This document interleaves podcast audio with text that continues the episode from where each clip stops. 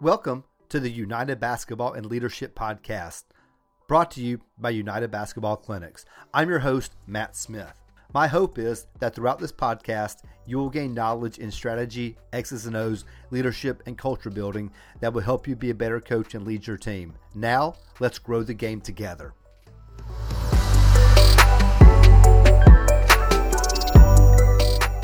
I'm looking forward to interviewing my good friend Kevin Furtado. Kevin loves basketball, he loves helping coaches, and he's a really good coach. Kevin is a girls coach at Lake Oconee Academy. He has his own podcast, the Championship Vision podcast, and he runs one of the best coaching clinics around, the Legends on the Lake Coaching Clinic. Kevin's going to discuss with us setting goals for your team, building culture, competitive practice planning, and also how to pick the offense that best fits your team. I'm really looking forward to this conversation. I want to welcome Kevin Furtado, head women's coach at Lake Oconee Academy. How you doing? I'm doing well, coach. Good to see you. Kevin is a great podcaster. He runs coaching clinics. Kevin's a man after my own heart.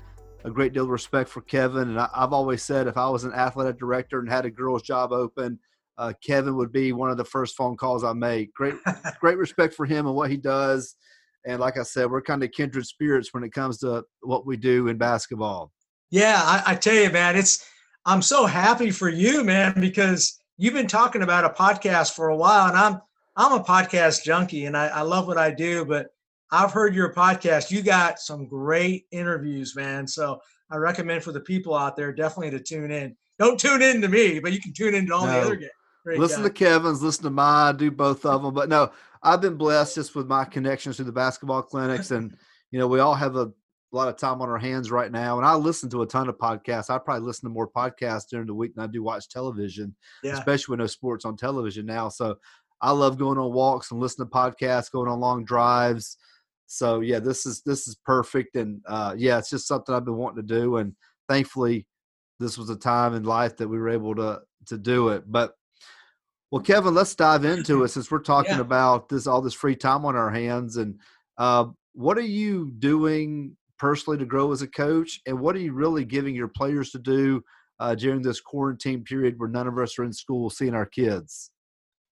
Yeah, man, we're doing a um, um, we're doing quite a few things. I'm probably doing more than the average coach, uh, but we're doing what we call the uh, uh, I have a 10,000 shot program um, that we do, and all the kids are expected to make 10,000 shots. I actually give them a sheet that they have to fill out, and this is from our middle school, sixth grade, all the way up to 12th grade. Now, obviously, you have to have a basket and so forth, and but we feel like um, kids can find an opportunity to get to a basket somewhere. Uh, I know it's difficult and so forth, but um, so that's we have our 10,000 shot program. We've done that for four years since I've been at the school. But I started what we call the, the Get Better program. And I, I really studied a lot of different coaches on what they're doing. But um, I, I, have a four phase program that we do. So, and uh, they have a chance to get earned points. It's a competitive system. So, um, you have to make things competitive, right, Matt? Um, uh, yeah. Not, kids won't do it. So basically, what I have here, you can earn points, and the, the different phases are number one, they can get 40 points if they get in shape. I have a get in shape, which is fitness activities, um, and I have different exercises for them. They have jump ropes, wall sits, and then crunches, and they have to send a video of each one performing each one for a certain number of times. So I think video is so important now. I, am yeah. going to continue to do this, Matt, because how do we know if our kids are doing the workout? This is a great opportunity for them to video, so we get definite confirmation. Um, we do a ball handling. They got ball handling. I send them a ball handling workout that they do. I have a video thing and so forth that they they can review, and it's one minute ball handling drills. And every video they turn in, they get uh, one point. Um, I also started a new thing here called Film Study. I put video clips part of the package so they get to pick out different video clips. And I have four questions that they do to get points, and they get two points uh, So if they answer it completely, and it's been awesome. The perspective that the kids are given on video clips is unbelievable. Of course, Matt, we use Hudl, so it's really easy for all my kids to get in there. Even the middle school kids, we let them analyze our varsity games. That's good. So, so is this something that you developed just for this quarantine away from school time, or will this be something you do ongoing as part of your other you know workouts, or is this basically just for the quarantine time? Well, it's um, just for the quarantine time. But what I'm finding though, coach, you know how sometimes you you find kind of golden nuggets. Sometimes this is a lot of these things we're going to continually do um, because I like the video confirmations where I know these kids. So these these girls are sending me, and also I have my assistant coach. Um, so they send you a video clip, and then my assistant coach and I review the clip, make sure it's legit, and then we we look at technique. We look at do they go 60 seconds? Do they do it correctly? And then they get credit for it. So it makes them accountable for their activities. Um, and that's to me, that's a that's a great way for us in the future to evaluate our players' off-season work. Yeah. So when it's all said and done, and you have, let's say, your mm. person who earns the most points, is there some type of reward that they receive, or they just get their name on a plaque in the locker room? What What is the incentive for winning this competition, or is there one? Oh, there is one. Yeah. So we have different levels, Matt. We have level one, which is 25 points. Now, some of the middle school kids will probably be in that range. I'll just give you, uh, you know, what we give out. They get highlighted on social media for their achievement. Uh, they get out of a, a running pass uh, for the upcoming season. We have, a, if they earn 50 points, they get highlighted on social media. Uh, they get a DoorDash for breakfast, which is a $10 limit. Um, if they earn 75 points, again, they get highlighted uh, mostly on Facebook because a lot of our parents. Hey Kevin, can I get in on this? If I send you some videos of me doing some ball handling, I want to get it on this. I want to get a DoorDash for breakfast. I mean, I want to get breakfast delivered. my, one of my parents I interviewed today says the only reason I'm ha- having her do it is so they can get a pizza delivered. Absolutely. No, that's really that's really good. And so your goal is to make ten thousand by the end of like what's the the date you're given because that that's going to take a little time. Well, the 10,000 shots are separate. Okay. Yeah, this is just um, divided into four areas of shooting, dribbling, film study, and fitness. And then our 10,000 shots, hey, you're on your own, baby. You you gotta you gotta figure that yeah. out. Um, and then they have to send me the confirmation. I have a chart for them that they gotta fill out. Everything we do is they got to show us that they did it. But you know, they can also get other points. A hundred points, they get certain number of stuff. Uh, like a, we call it, it's it's a get better program, and we have like a get better T-shirt. They can get 150 points. Now I got a few kids that will get 200 points. Yeah, that's good. Yeah, you've got some real, you've got some kids who really love the game, some gym rats on your program who, who are going to surpass the minimum for sure and really really do well with this. And, and I'm guessing they love it. I mean, kids are always videoing everything, video video what they're doing. Sure. They just they just text you the video and, and you you guys break it down. Yeah, they they, they text it and um, uh, to both my assistant coach and myself, uh, or they email it. Either way. And what's it also, Matt? I have I have everybody on Google Classroom. I have never used Google Classroom it is awesome. And what, what I have is I have everybody on there and I can keep basically keep track of their grades, their progress on it. And I send things out through Google Classroom, videos, all that kind of stuff. And um, it's really great. And everybody's using it now in the quarantine. So I recommend yeah. Google Classroom. I'll check that out. My school is using, or my, our school district is using Microsoft Teams. Yeah. Um, but I'll check out doing maybe Google just for the basketball program. That's not a bad idea to to keep track of them. And and um, so let's talk about what are, when you can get kids in the gym again, and let's say it's June, July. What do your summer workouts look like, look like in the in the summer months leading into heading back to school? And uh, I only go like four or five practices. Um, and then we play. We have two weeks, two to two, two and a half weeks of camp. So you do um, four or five practices in a row, and then you just get after it and do play days and camps and things like that. Yes, sir. But the, the problem is Mercer's canceled, Georgia's canceled. So right now, our summer, if we do, I I, I run my own team camp. Now, if they let us go in June, which I don't think they will, um, we're just going to pick up games now. We just got to pick up scrimmages. Yeah, I'm in a good spot where I probably have within 25, 30 minutes, probably get to eight or nine high schools and we can just have a play day, uh, bring a couple of schools in, let coaches ref it where no one has to pay money. And yeah, you're right. Every camp's been canceled around here. So we're going to have to get creative, which I do a lot of play days anyway, with bring a couple of schools in, uh, mainly for the financial aspect. But we always go to the FCA team camp. I've been going to that for probably 10 years with multiple programs. I hate to miss out on that this year because it's good for the kids in multiple Sure. ways. Um, so you like to do your practices and then go straight straight into games. And are you holding any practices during that time, or are you just playing games and evaluating the players from there? I've actually shortened up. In the past, I've done the whole month of June, and I feel it was not beneficiary to us. I because I have a lot of my kids do multiple things. Yeah. Um, but we're gonna go, you know, two weeks, of course, if we come back, two weeks straight.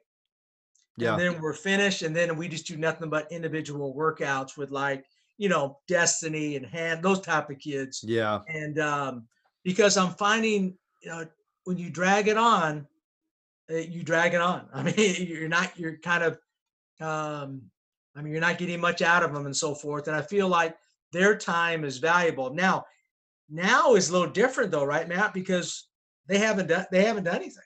I Yeah. mean, and and the the issue is going to be when we are able to go back every coach is going to want to get the kids for a lot of time. So we're really going to have to be cognizant of that especially you and i at smaller schools where you've got girls who probably do volleyball summer softball things like that. I've got a lot of kids do football mm. summer baseball fall base so we're going to have to really be wise where we can't try to make up all this time we've missed and overload the kids and parents' schedule and we still have to i hate to use the word share the kids Yeah. We've got to respect their time and just realize not one district is putting up with this, the entire country is. So let's go back, let's ease into it. Some kids are going to come back in great shape, some kids are going to come back in horrible shape.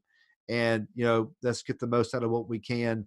Whatever time we get in the preseason leading into, you know, going back to school. And so my, my next topic I want to talk about with you, Kevin, is you know, you've taken over several programs, you've been successful, very well respected.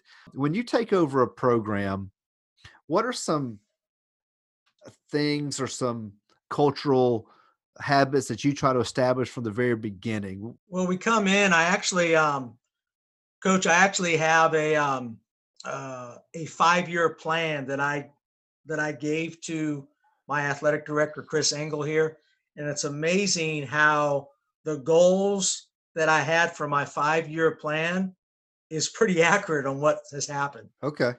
Um, and, and that's not saying, I mean, that's not saying that, you know, I did everything correctly because I, you know, I didn't. Nobody does, nobody does perfect. But I think, I think you have to go in with a five year plan. Now, after this year, it's going to be another five year plan. You all, I think you always got to have a set of uh, goals for your program. I don't think enough coaches do that. Um, I think when you set your goals for your whole program, I think everything. I think you start following in that direction. I think you uh, you got to have a direction. Um, but our, our my main goal was to come in here. We were starting from scratch, Matt. We wanted to build a consistent winning program that endures over the test of time. And we had five areas that we wanted to do. We wanted a program that was built to last over a long period of time. So um, I don't think a lot of coaches come in with that type of mentality. Uh, and plus, you have to stay there to get that right. My first year, we went three and 18, I think it was my first year. My goal was nothing about wins that first year. Yeah. My goal was kind of starting building a strong middle school program, which I had kids like Destiny Mm-hmm. and all these other good eighth graders coming up, and then building camps, building uh, a camp setting we call Future Titan. So I didn't look at, I knew we weren't going to win that many games. Let's be honest. Um, but you have to build it from the ground up. That was my main goal. Now, I think I did set, uh, we try to win 10 games. You got to set something. Yeah. Um, but we won three. And to be honest with you, um, you know, I thought that was three good wins. We were competitive and so forth. Then the next year, we won 11. And then the, the next year, we won 17. And then, of course, last year, we won 21. And um, uh, we were, I like breaking down goals into, um, um, into other areas that are intangible goals like um, you know we're going to develop a off-season program we're going to develop a work ethic in our kids by having them do the 10,000 shots, yeah. things like that. So I really try to get that established, and we really have. And then the win started coming. Now, of course, I have one or two really good players, but I have a lot of average players. I mean, um, so, but if anybody needs that, I can send that to. I actually have them on my website, um, and I can send that to you as well, Matt. So you can take a look at it. But uh, it's really kind of helped me keep my vision going. Now, are these goals things you talked about with the players, or just kind of what? Obviously, some you did, but your five-year plan was that just something that you had in the administration and your coaching staff, or is that are those things you talked about really openly with the players as well? Um, mainly with the coaches and uh, my athletic director. So again, I've met many of your players. I came to the clinic last year, and they're very respectful, social skills, interacted with the coaches there. I watched a couple of the kids work out for a college coach. So I was very impressed with your team and just how they handled themselves. So, what are some things that you do to type of build this like team first attitude? And uh, I, I would summarize what I witnessed with your kids is just a very respectful and mature group. Um, and that I think we were all impressed with. I mean, they all came to the stand shaking hands with the coaches who were there most kids would never do that and i don't think you like forced them to do that i think that it's just something that is ingrained in your kids. Yeah well i appreciate that and that's probably the biggest compliment that you can give to a, a coach and so forth is when the kids behave in a certain way.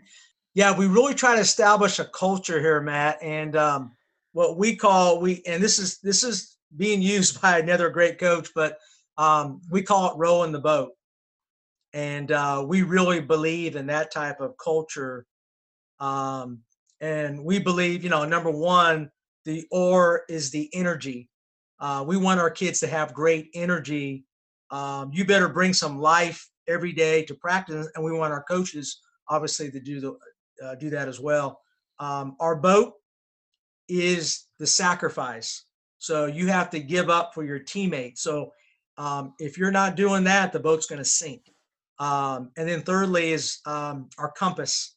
And that is we always want to have a direction on which way that we're going. So, and we, they, at, when we first established our row the boat, the girls were laughing and saying, come on, coach, you know, come on.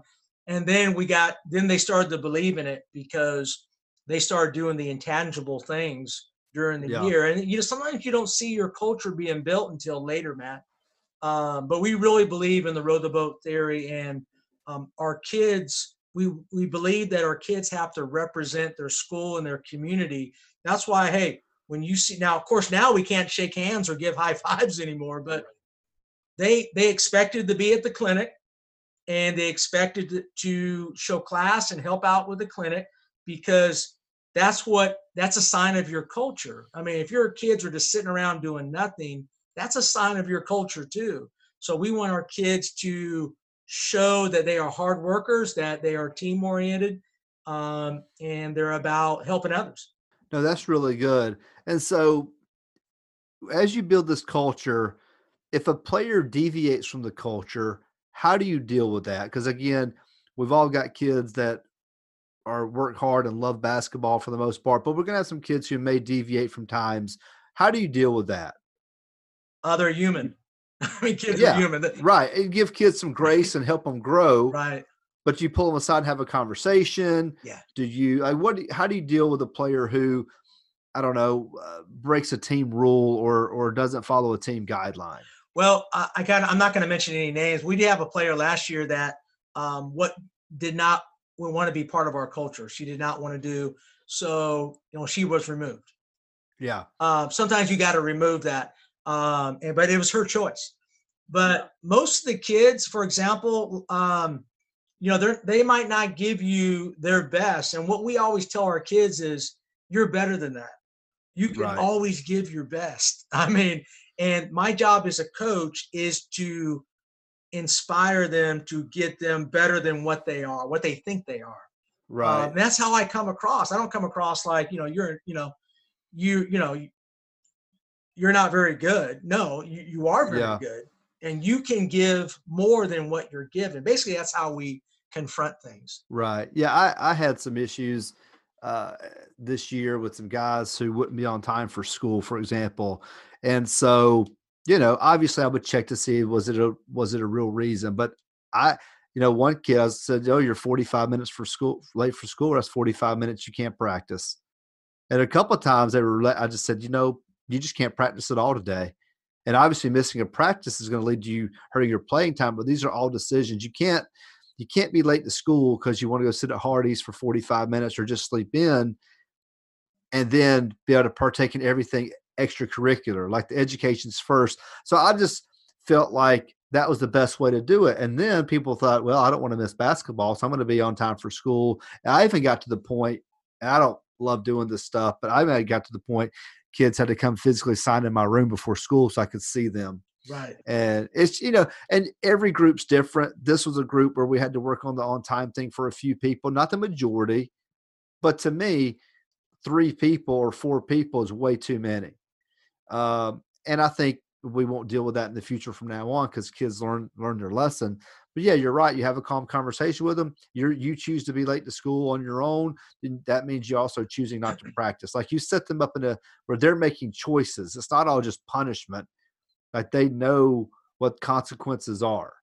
Um, and I think I think and sometimes you do have to remove a player from a team, but that's that's no fun. That's not No, anything not at all. that we coaches enjoy doing, but it does happen from time to time to protect the culture of the team.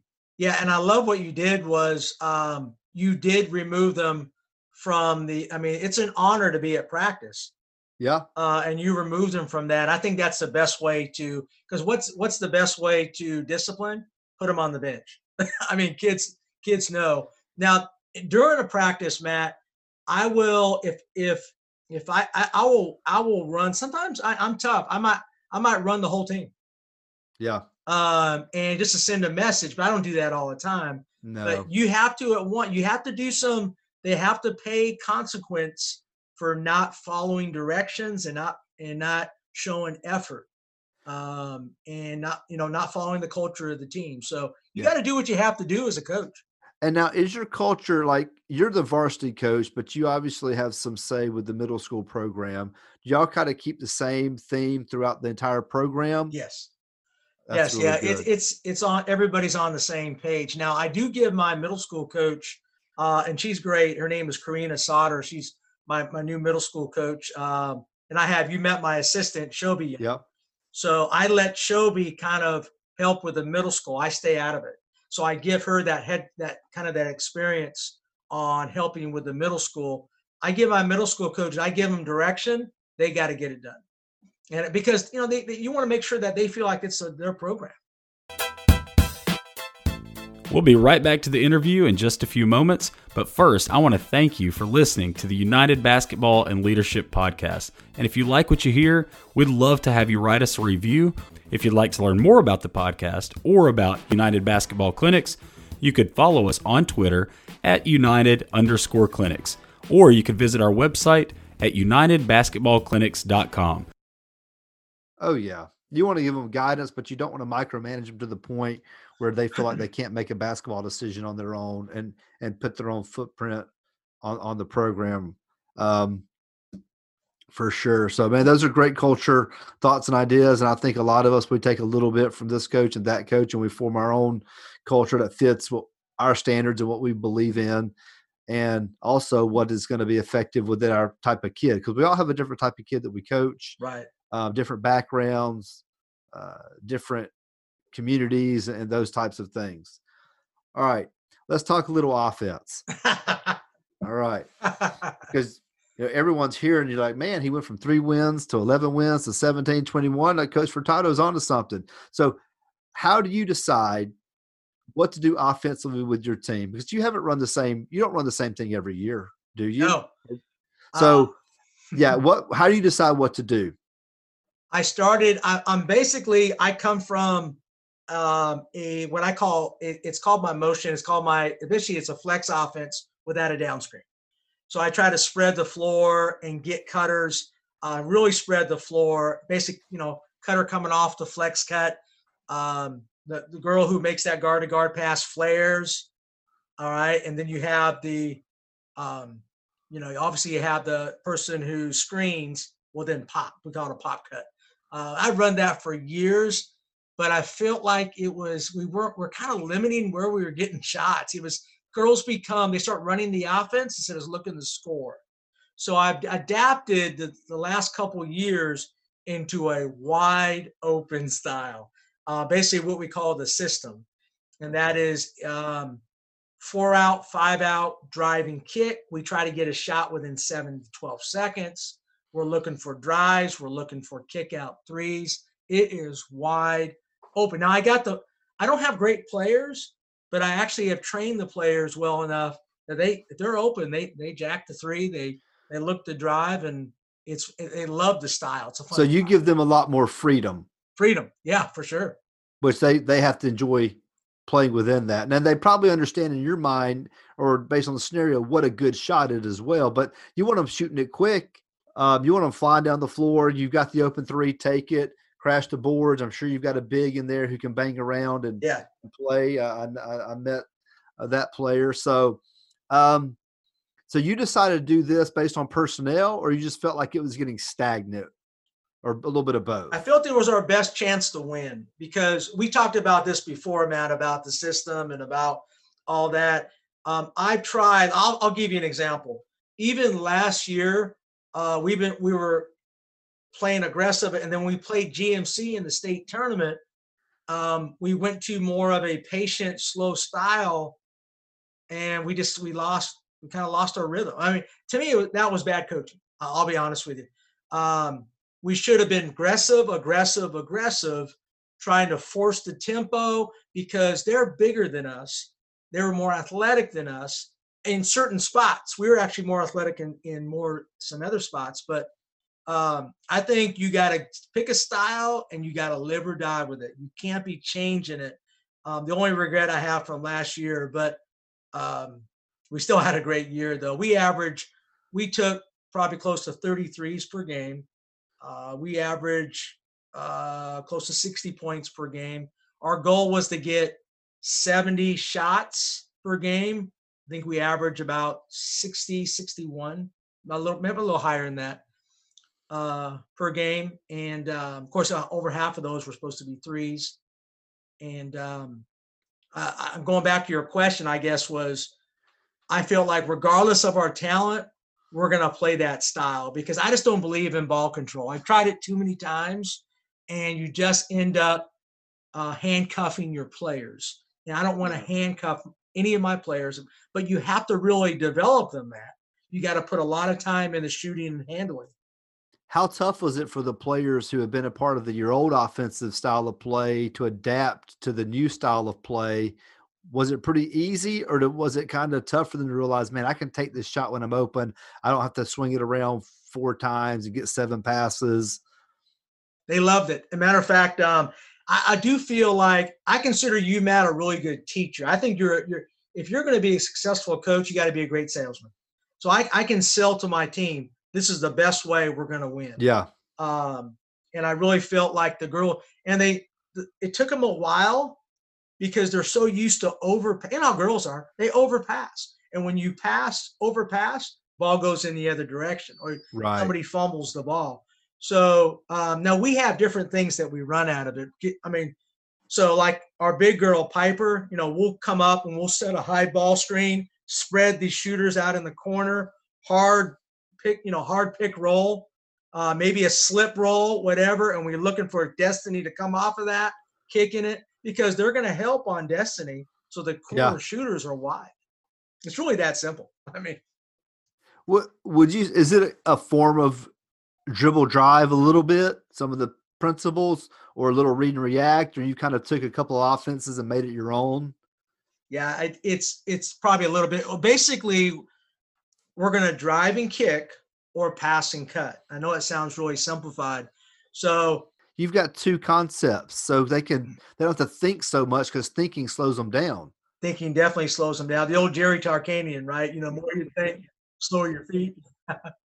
for sure, man. Perfect. Yeah, for sure. So we're we're usually a four out because I put my big piper. And what I'll do with my big girl is I might put her in the low post. I might spread her in the short corner. I might put her in the high post, but the concepts don't change. So if we go, if we say, okay, let's run a little pass and cut, because what happens in pass and cut, it opens up the driving gaps, oh, particularly oh, yeah. when you change sides. So it's really that simple. And then what we might have changed is we we run a lot of uh, ball screens. Um, we call we call it smoke, where we send the you know like the shooter corner corners shooters, and we come off a high ball screen. So we make it as simple as possible. Um, we do the same thing with our zone offense as well. We we light up zones. We really, I mean, we just I might spread five girls on the perimeter and say, hey, we're going to attack, drive, and kick. Teams don't know how to guard it. What are your offensive uh, rebounding responsibilities? Do you crash three, send two back? What are you, what is your responsibilities there? Yeah, we we, uh, we designate three, four, and five to always crash, and then uh, we try to get we try to get try to get two back, but we usually send. Um, we have what we call halfback fullbacks. Um, so when we send one back, usually one gets all the way back, just sprint all the way back, and then the other girl uh, now in our defense, you got to understand our defensive system now. Um, our two will get back to about half court, so that's our halfback fullback.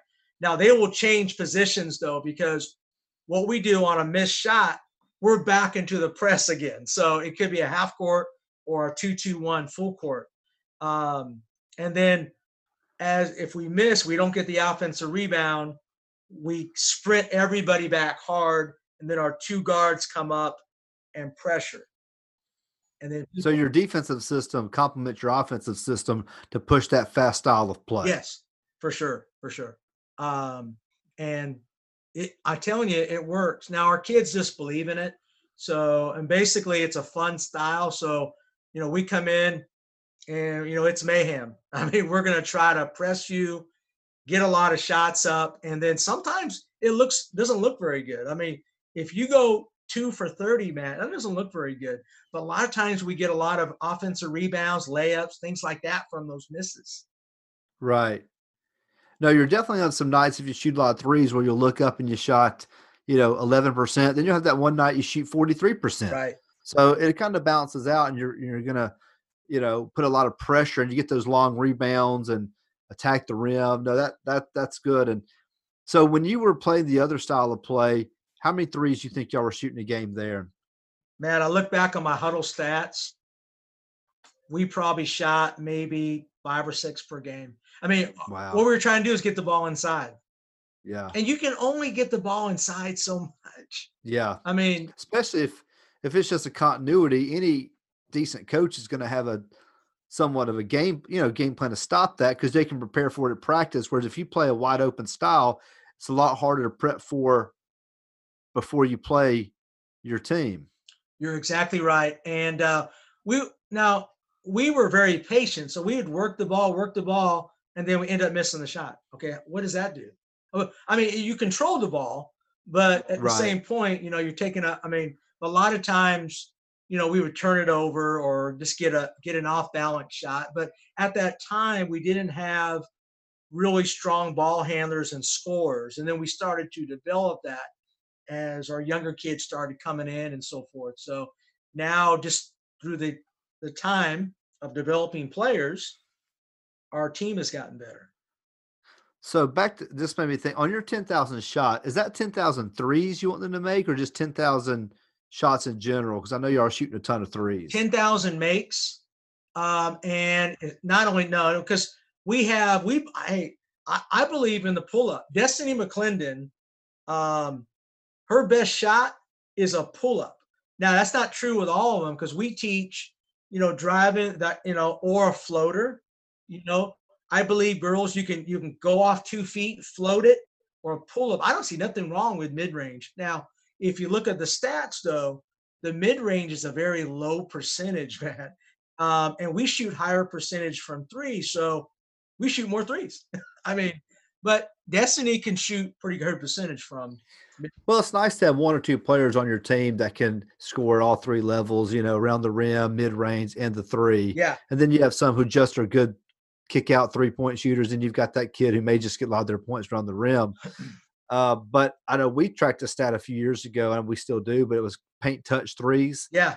And if we had penetration or kick out, man, we had a span of games where we were shooting over 40% uh, on paint touch threes and shooting probably in the high 20s, around 30 on our other threes. Whereas, you know, a pass from point guard to the wing with no penetration. Whereas if I can dribble down and give a guy who or girl who's already squared up, just hit them with a laser pass right there their their shooting percentage goes up where they don't have to worry about their hips and their feet being turned and things like that. So, um, is that what you look for to get kind of in the paint there and get a great kick out? Then Hudl stats have proven it. The wing, the wing three is not a high percentage shot. Um, our best high percentage is point and corners. So we run a lot of overload. So we'll run Destiny or Hannah or some of these other girls and we'll run a lot of overload and we'll pass to the corner, cut through. You don't come out there, and we're going to shoot the corner three. I mean, we just believe the corner three is a higher percentage shot than the wing. For whatever reason, the wing threes, we don't shoot a high percentage. So I recommend coaches take a look at Hudl, find out where you're shooting well. And if you're not, either you got to get better or make sure you're shooting the right shots to me, that's just trying to get a higher basketball IQ through your shot chart.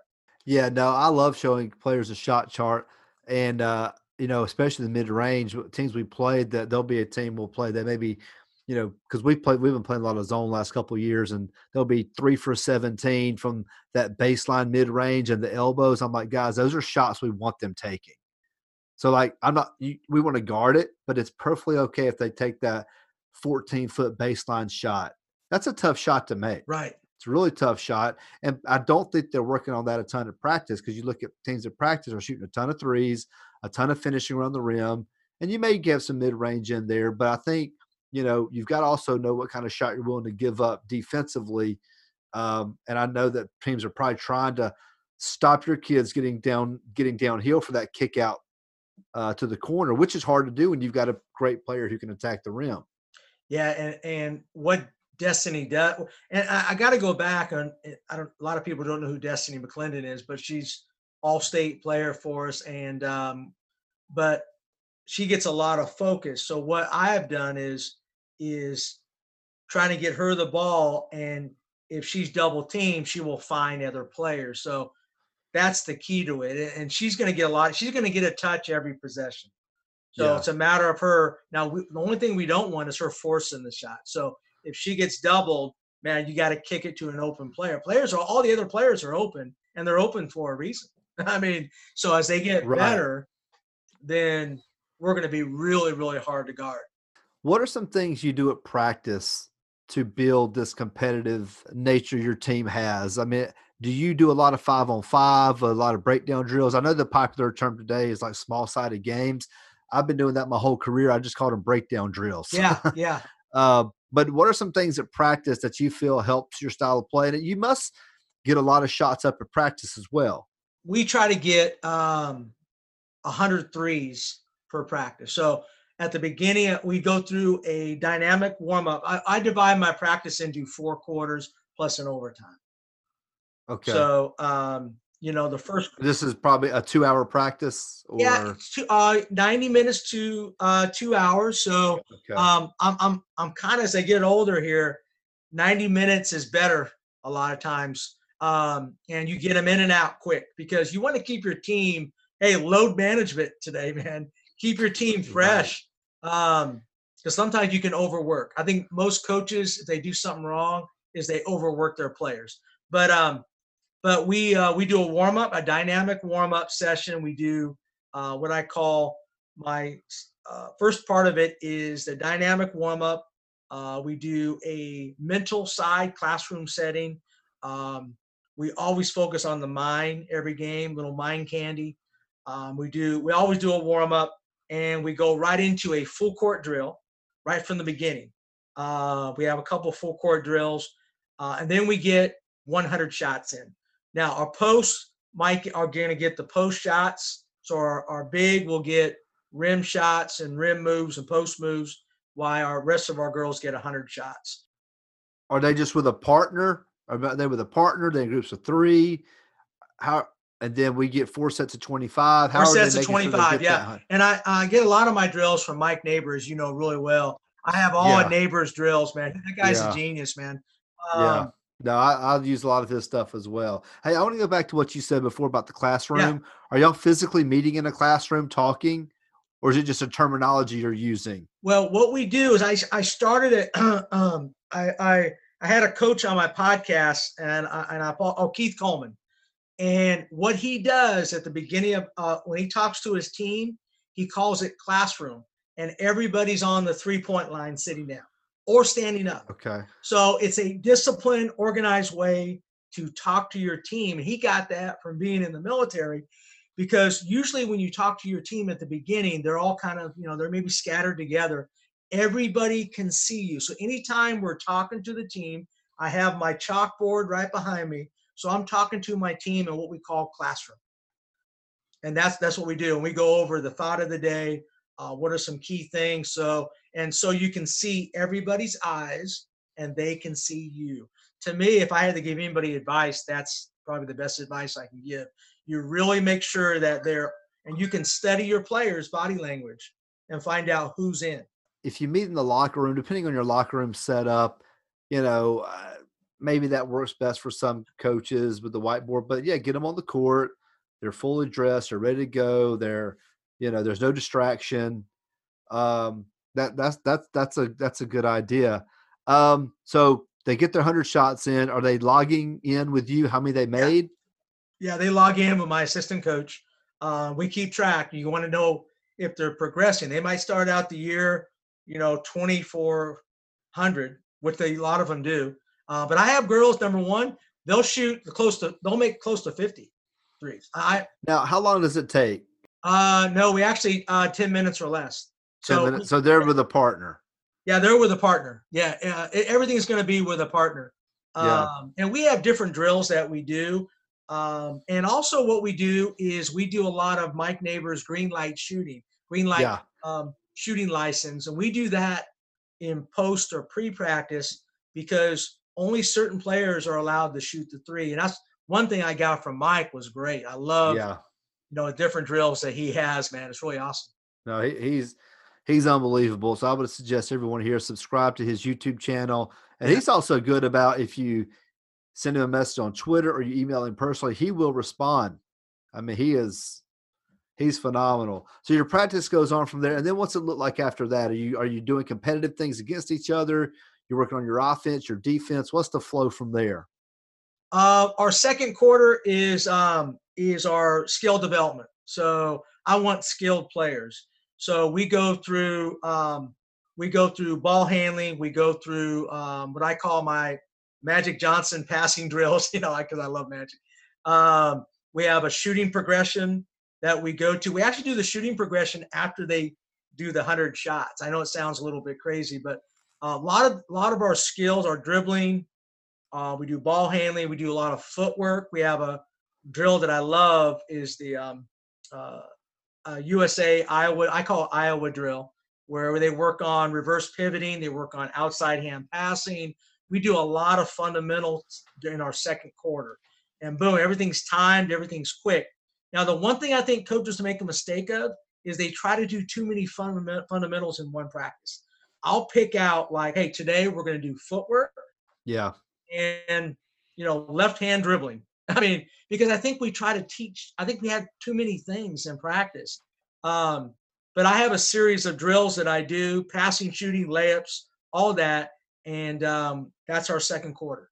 What is there something that you do every day? I mean, I know you do the 100 shots, but is there one thing that you, outside of that, that you make sure you attack that you do every day, whether it's rebounding or finishing or because I, one thing we do is we make sure we work on finishing every practice. And we've got several drills uh, and competitive, competitive drills that we do with that.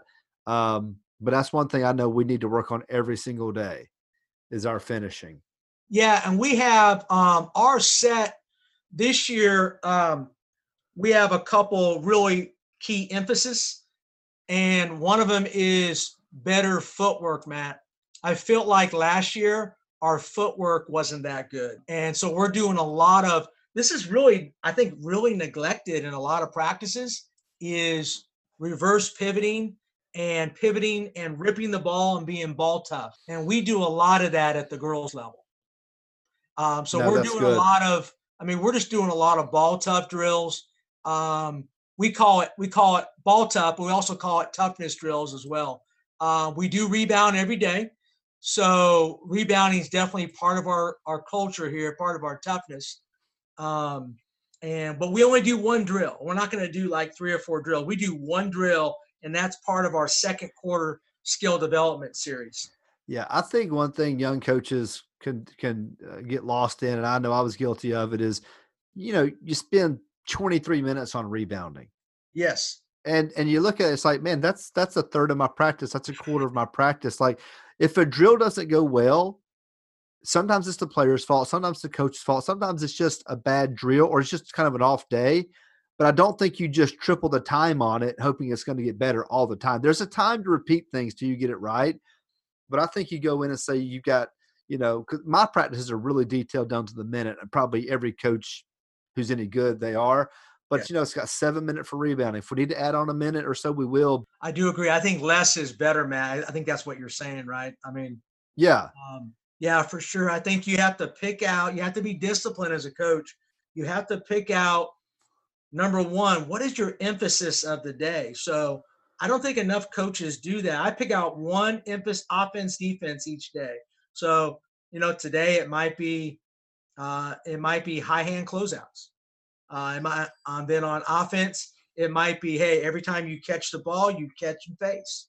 Um, but you got to you got to you got to really teach that and emphasize that to practice. Now, if that's not done, then you got to um, they have some consequences for that. Um, but right. less is better is always the best for coaches. If I had given one piece of advice, yeah, less is better, I think, on time and also what you do. I mean, I've, have looked at practice uh, plans in the past, and I was like, my gosh, we tried to do 19 things today. exactly. We're all. And now, and I'm like, man, the kids are not going to be good at anything because either I spent too little time on it and we're going to one thing or another. Um, so you need to have a kind of a focus of what you want to do. Um, I like, you know, in the practice doing like a stop score stop type deal. Where you got to get two stops in a row, be competitive.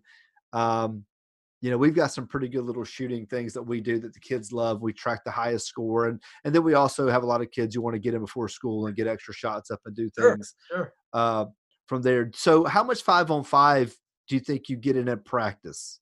We get five on five every day. Every day. Every day, and we do. um You know, the one drill um, that I picked out from Mike is the quick strike drill. That I don't know if you've seen it yet, but for our system, I, I love what he does because we basically have similar philosophies on how they, they want to play up tempo, they want to get a lot of shots. But the quick strike drill is a great drill, and that is he puts 30 seconds, five on five. Yeah. 30 seconds on the clock. Um, and if if you get a shot off, let's say you get a shot off at 25 seconds and you make it, that's 25 points. Yeah. Um, and this is just continuous and you're teaching your tempo. So you got to do five on five, but it has to have some meaning behind it. You have to have some restrictions. Yeah. Um, and ha- you got to have some grading. You got to evaluate. Yeah, I did the strike, what you call a strike drill. I, I, named it something different, but again, from neighbors. And we play a slower style than you, we did yeah. last year, but we did it for conditioning. We would say, all right, of the shot clock will be 35 and I'll count down and we're going to play to 600 or play to 500. Yeah. And kids are trying and and and every offensive rebound you had to kick out. A lot of times we don't have 15 players. We um because our, our you know we're a small school.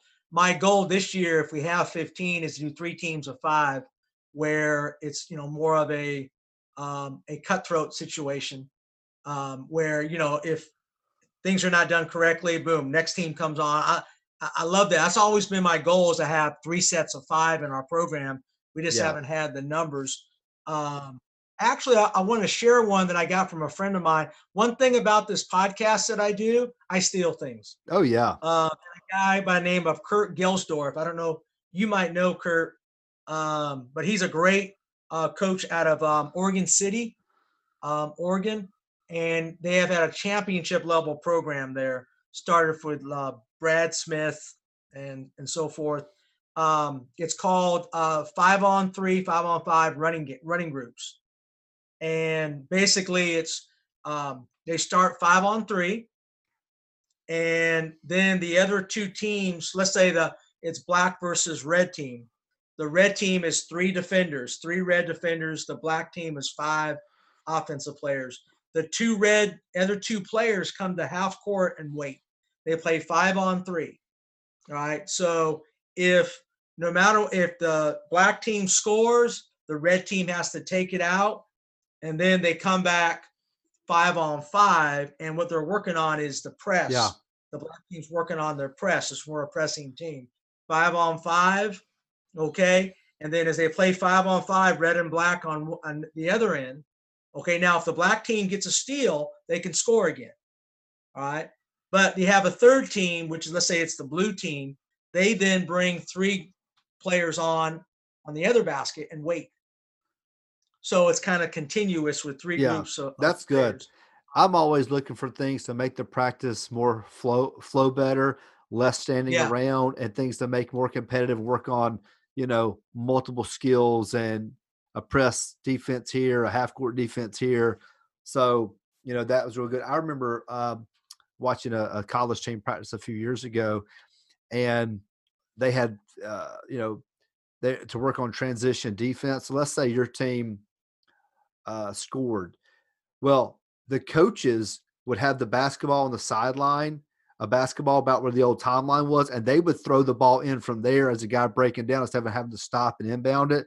So to really Right. work on your transition defense and give the the, the uh, offensive transitioning team a little bit of a uh, advantage, and it was really really good. Just those little things you can do to make the practices at a level of difficulty. Um, and so the kids are growing and thinking and becoming better players. But well, Kevin, we can't get out of here until we talk about the Legends on the Lake Clinic. And again, I know that again, I'm going to be hyper optimistic about the the fall and everything. But tell us a little bit about the clinic you do, where it's located, how long you've been doing it, the format you like to do, and um, all that type of stuff. Because I'm a big fan of your clinic, your podcast. no doubt we call it legends on the lake and we um i created it with a friend of mine named lynn west i don't know if you ever heard of coach Yeah. west um you have okay um he coached um in georgia for many years and uh, about four four or five years ago he died of cancer uh, but we wanted to create this clinic where we brought in the best coaches in georgia uh, high school Yeah. coaches you know of course he passed away and so forth and a guy by the name of um, uh, Pete Acott was also part of that. And Pete still come. You probably met Pete. Yep. Uh, he spoke at the clinic and so forth a few years. Um, so we kind of created this clinic, and uh, it, it's ended up really kind of morphing into a really good clinic. A lot of, of course, now we bring coaches in from around the country, and I'll give you an example. Last year we brought in, you know, these guys, Glenn Hicks, Cole Hicks. Yep. They're close uh, by to me. Alabama. The best coach in America, Gene Durden. Um, Steve Collins uh, out of Milwaukee. Audrey Taylor, coach of the year out of New Jersey. Jared Hunsinger, uh, you know Jared well, out of Missouri. Randy Kaufman, uh, excellent coach out of Tennessee. And uh, so on and so on. We've had some great coaches. I mean, we just feel like it's, to me, yeah, I think it's one of the best clinics around. Uh, it's not better. I think the United Basketball Clinics, I don't know who it's run by, is probably better. Yeah, I'm not sure who that guy is, but they're not as good as yours. We're just blessed to get the location in Indiana, which kind of gives us something. But no, your clinic's great, and what you get at uh, the Legends on the Lake is you get many different speakers. But what I like about it is you get a lot of high school coaches who coach the same type of kid we do. Now, I love hearing a NBA guy or a college assistant or head coach like Mike Neighbors. Of course, Mike Neighbors used to coach high school as well, which I think makes him so good. Yeah. But it helps when you hear speakers that are coaching a 15 year old, 16 year old kid like we're we're doing, so we can relate in a lot of a lot of areas. And then Kevin always feeds us really well and a great facility there. So it's it's a really good clinic for sure. And we're hoping Matt to get it. We're hoping to you know either get set right now. I can't even set a date until more news comes out. But if we do uh, September or October, hopefully I don't I don't know if it's it's going to be tough. And if if not Matt, then we're going to do a probably a big Zoom podcast, which is not as good. It's not, I mean, that's not as good as uh, getting online um, action. And uh, one thing I'm looking at is to do a Zoom and basically have our players or get get different player, maybe bringing a college team. Yeah, that'd be good. Do a Zoom with the players. Yeah, I, I mean, I'm looking at something like that. Yeah, I'm, I'm thinking, and, and like you are being creative about the United Basketball Clinics in the fall. We've we've got dates set for hours, and but we're just you know, it's a lot of depend on the NCAA is going to extend the live period, which will hurt, you know, because I get a lot of college coaches, especially Indiana. But yeah, we'll be optimistic, and I hope we can all see each other at, at each other's clinics. But again, Kevin also has Championship Vision podcast. It's a phenomenal podcast. He's been doing it for how long, Kevin? How many episodes do you have out now?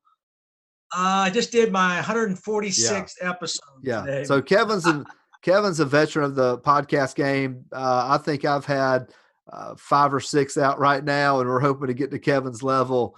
But uh, Coach, thanks a lot for coming on. You have a great deal of knowledge in many different areas, from getting your players better to your five-year plan, practices, and you know you can always get a hold of Kevin on his website and, and Twitter, and I'll put all that stuff uh, in the notes for the show.